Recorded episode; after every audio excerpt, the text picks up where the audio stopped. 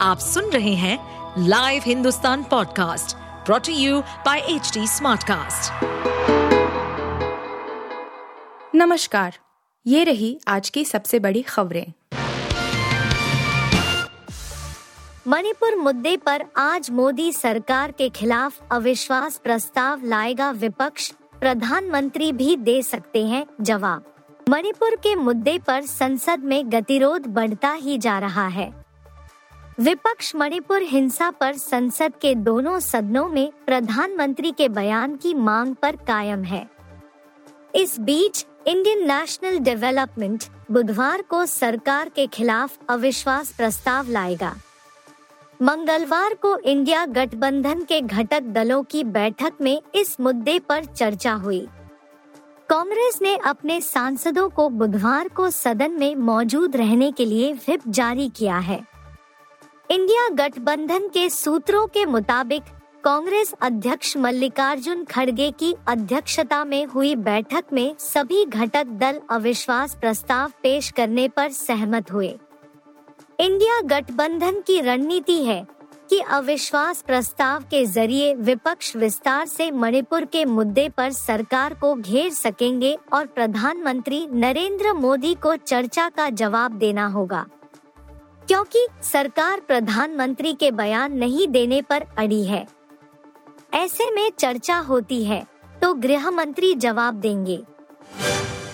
भारतीय कुश्ती महासंघ चुनाव की लिस्ट से ब्रिजभूषण और उनके बेटे बाहर दामाद को मिली जगह। भारतीय कुश्ती महासंघ के पदों के लिए होने वाले चुनाव की मतदाता सूची में निवर्तमान अध्यक्ष ब्रिजभूषण शरण सिंह का नाम नहीं है। महिला पहलवानों के यौन शोषण के आरोपों का सामान करा रहे भाजपा सांसद के बेटे और डब्ल्यू के उपाध्यक्ष रहे करण प्रताप सिंह का भी नाम इसमें शामिल नहीं किया गया है।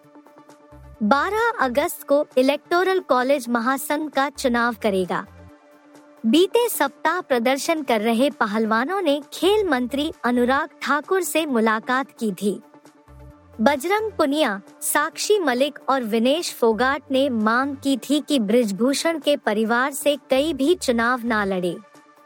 महासंघ के भंग होने से पहले ब्रिजभूषण के परिवार के तीन सदस्य इसमें अहम पदों पर थे।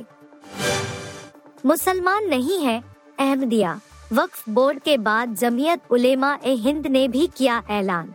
अहमदिया मुसलमान है या नहीं, इसको लेकर देश में बहस जारी है। इस मुद्दे पर केंद्र सरकार ने अपना रुख साफ़ कर दिया है। इस बीच भारत के प्रमुख मुस्लिम संगठनों में से एक जमीयत उलेमा ए हिंद ने मंगलवार को एक प्रस्ताव पारित किया, जिसमें कादियानियों या अहमदिया को मुसलमान मानने से इनकार कर दिया। आपको बता दें कि आंध्र प्रदेश वक्फ बोर्ड ने भी इससे पहले इसी तरह का प्रस्ताव पास किया था, जिसका केंद्र सरकार ने विरोध किया था। 21 जुलाई को केंद्र सरकार के अल्पसंख्यक मामलों के मंत्रालय ने आंध्र प्रदेश सरकार को कड़े शब्दों में एक पत्र भेजा था, जिसमें वक्फ बोर्ड के प्रस्ताव को एक नफरत भरा अभियान बताया था। केंद्र ने कहा था कि इसका असर पूरे देश में हो सकता है। झमाझम बारिश ने उमस से दिलाई राहत, दिल्ली में फिर बाढ़ की टेंशन दिल्ली एनसीआर के कई इलाकों में बारिश हो रही है। नोएडा में जहाँ मंगलवार को मौसम का मिजाज बदला, वहीं बुधवार तड़के बारिश ने दिल्ली का मौसम सुहाना बना दिया है। बरसात ने बेशक उमस भरी गर्मी से लोगों को राहत दी है, लेकिन इसका असर यमुना के जल स्तर पर पड़ सकता है। निचले इलाकों में फिर से बाढ़ का खतरा मंडराने लगा है। मंगलवार शाम पाँच बजे यमुना खतरे के निशान से ऊपर 205.35 मीटर पर बह रही है। दिल्ली में बीते दो दिन से यमुना का जल स्तर 206 मीटर से ऊपर चल रहा था। केंद्रीय जल आयोग का कहना है कि जल स्तर में अभी मामूली उतार चढ़ाव जारी रहेगा। लेकिन बारिश एक बार फिर दिल्ली में बाढ़ की स्थिति पैदा कर सकती है। रोहित शर्मा छूने वाले हैं। दस हज़ार वनडे रन का आंकड़ा, निशाने पर सचिन तेंदुलकर का महारिकॉर्ड। रोहित शर्मा के नेतृत्व वाली भारतीय टीम वेस्टइंडीज के खिलाफ टेस्ट सीरीज़ के बाद अब वनडे में भिड़ेगी। दोनों टीम के बीच गुरुवार 27 जुलाई से तीन मैचों की वनडे सीरीज़ का आगाज़ होने जा रहा है। इस सीरीज़ के दौरान हिटमैन के नाम से मशहूर रोहित के पास वनडे क्रिकेट में दस हजारी बनने का मौका होगा उन्होंने अब तक 243 वनडे मैचों की 236 पारियों में 9,825 रन जुटाए हैं वह दस हज़ार का आंकड़ा छूने से महज 175 रन दूर हैं।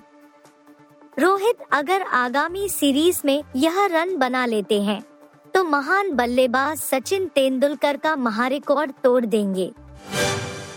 आप सुन रहे थे हिंदुस्तान का डेली न्यूज़ रैप, जो एच टी स्मार्ट कास्ट की एक बीटा संस्करण का हिस्सा है। आप हमें फेसबुक ट्विटर और इंस्टाग्राम पे एट एच टी या podcasts@hindustantimes.com पर ईमेल के द्वारा सुझाव दे सकते हैं। इस पॉडकास्ट पर अपडेटेड रहने के लिए हमें फॉलो करें एट एच टी हम सारे मेजर सोशल मीडिया प्लेटफॉर्म पर मौजूद हैं। और ऐसे पॉडकास्ट सुनने के लिए log on to W W W dot H D Smartcast dot com